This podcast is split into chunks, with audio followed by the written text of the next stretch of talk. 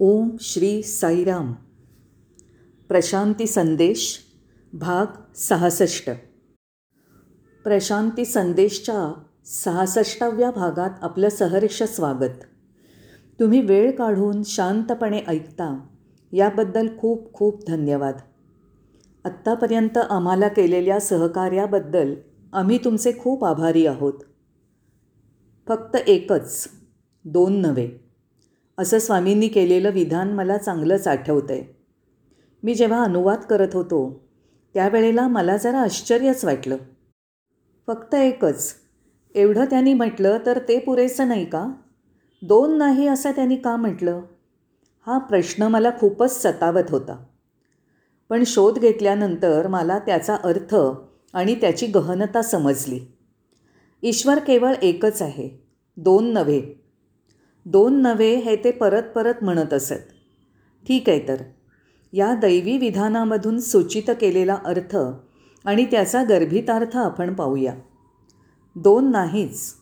अर्थ असा की आपण आपल्या जीवनामध्ये आपल्या दैनंदिन ऐहिक घडामोडींमध्ये नेहमीच द्वैतानुसार आचरण करतो.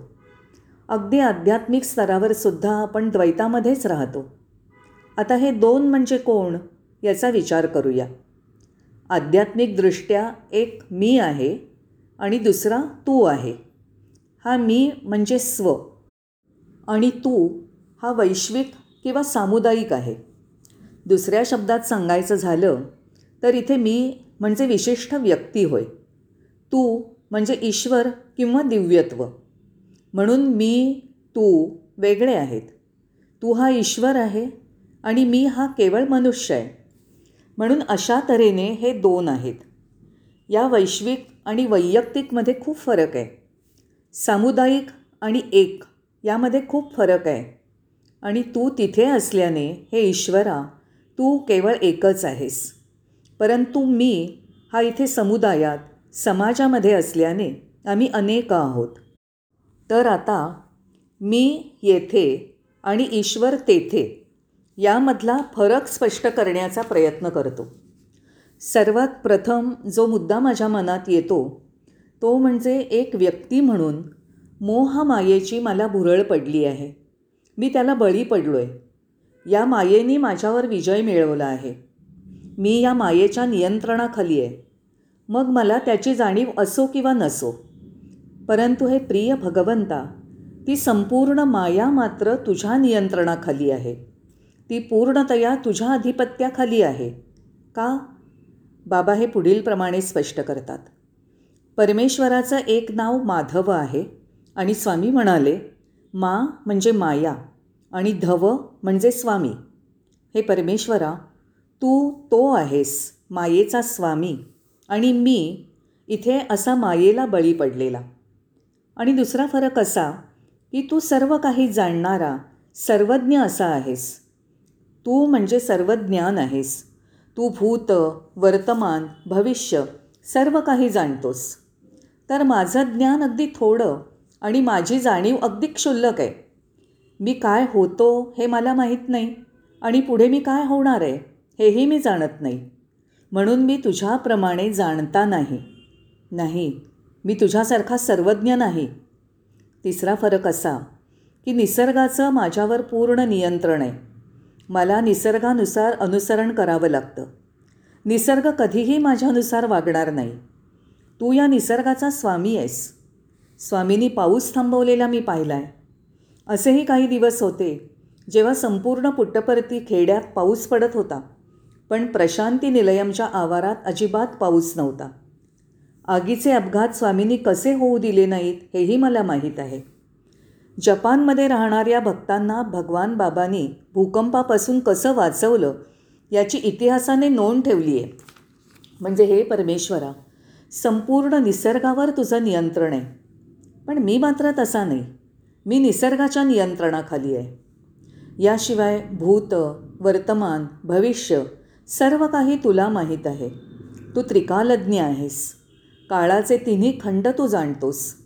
पण माझं ज्ञान माझी जाणीव ही वर्तमानापुरतीच मर्यादित आहे. मला भूतकालाचं ज्ञान नाही आणि भविष्याची पुसटशीही कल्पना नाही. हे परमेश्वरा ती जाणीव तू आहेस. तो आत्मा किंवा चैतन्य तू आहेस. तू यांचा उगम आहेस. परंतु मला मात्र आत्म्याचं ज्ञान नाही. का बरं? कारण मी कर्म प्राक्तन नियती अशा साखळ्यांनी बांधला गेलो आहे त्यामुळे कर्माचे बंध तोडल्याशिवाय माझी जन्ममृत्यूच्या फेऱ्यातनं मुक्तता होणार नाही. जेव्हा एखाद्याला आत्मज्ञान प्राप्त होतं तेव्हा त्याची जन्म आणि पुनर्जन्म या चक्रातनं सुटका होते. पण त्याशिवाय नाही. कर्माच्या जाळ्यात अडकल्यानंतर आत्मभान राहणंच शक्य होत नाही. तर जन्म पुनर्जन्माच्या चक्रातनं सुटका विसरूनच जा. पण हे परमेश्वरा तूच तो आत्मा आहेस. आमच्यातील स्वज्ञान तूच आहेस. अजून एका गोष्टीचं स्मरण झालं पाहिजे. आणि ती म्हणजे तुला जन्म नाही तू अजन्म आहेस. तुला अंतही नाही तू अनंत आहेस. मानवजातीच्या उद्धारासाठी तू देहधारण केला आहेस. मानवतेचं अधपतन होऊ नये म्हणून संपूर्ण मानवजातीचं रक्षण करण्यासाठी तू रक्षण करता म्हणून या पृथ्वीवर अवतार घेतला आहेस. तू उद्धारक आहेस. मुक्ती देणारा आहेस.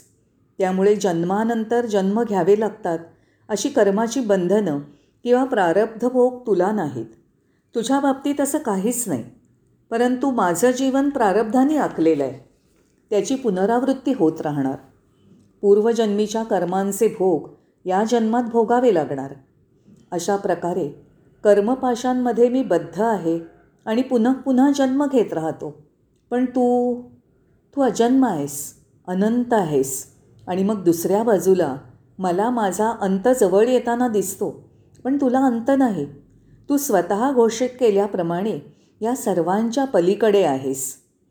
आदिमध्यंत रहितुडू अनादि वाडू तानुचक चंप बदक आदी मध्यंत रहितुडू तू अनादी आहेस तुला अंत नाही आणि मध्यही नाही. अनादि वाडू तू सर्वात प्राचीन आहेस. तानुचक चंपबदक तू अवध्य आहेस.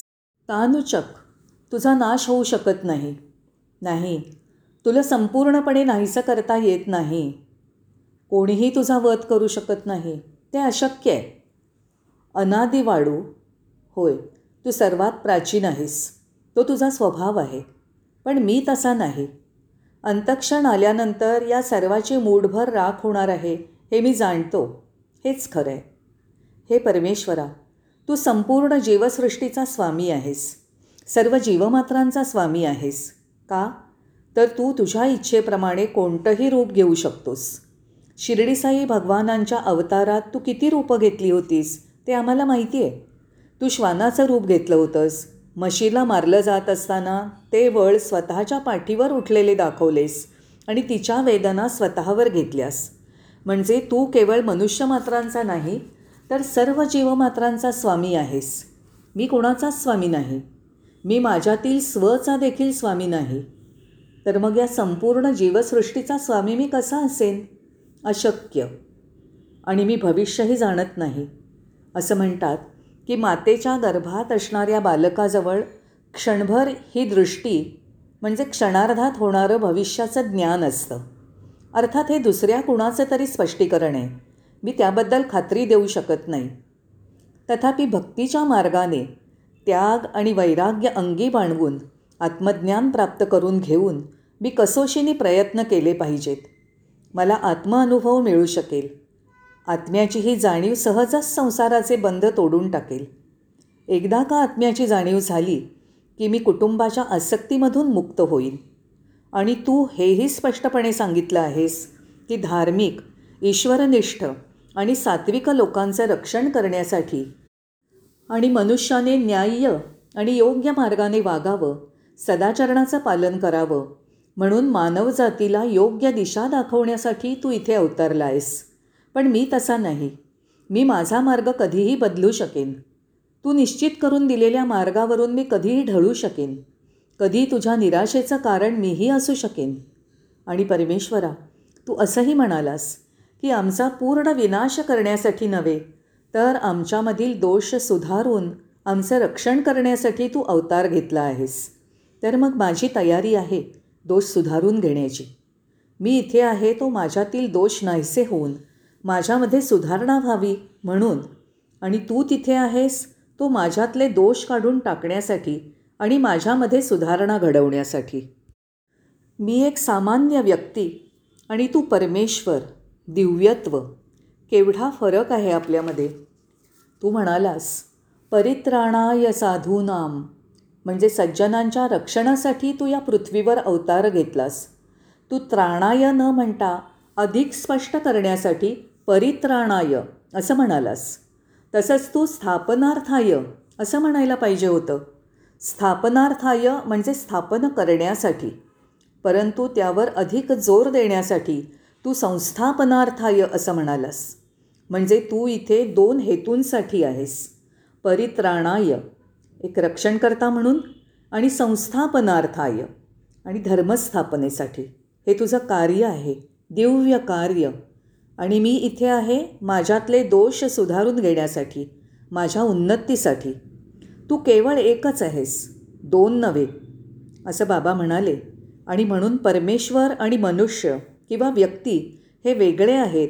हे दाखवण्यासाठी आपण त्या दोघांमधील अनेक फरकांवर सविस्तरपणे चर्चा केली. तू आणि मी भिन्न आहोत. आपण एक असू शकत नाही याला द्वैत म्हणतात. पण तिथे असलेला तू आणि येथील मी आपण वेगळे नाही. अद्वैत सांगतं आपण एकच आहोत. मग प्रश्न असा उठतो की मी मोहमायेला माझ्यावर वर्चस्व का गाजवू देतो? भूत वर्तमान भविष्य मी का जाणत नाही? मी निसर्गानुसार आचरण का करतो? मला पुन्हा पुन्हा जन्म का घ्यावा लागतो? मी सर्वांचा स्वामी का नाही? हे प्रश्न माझ्या मनात उठतात.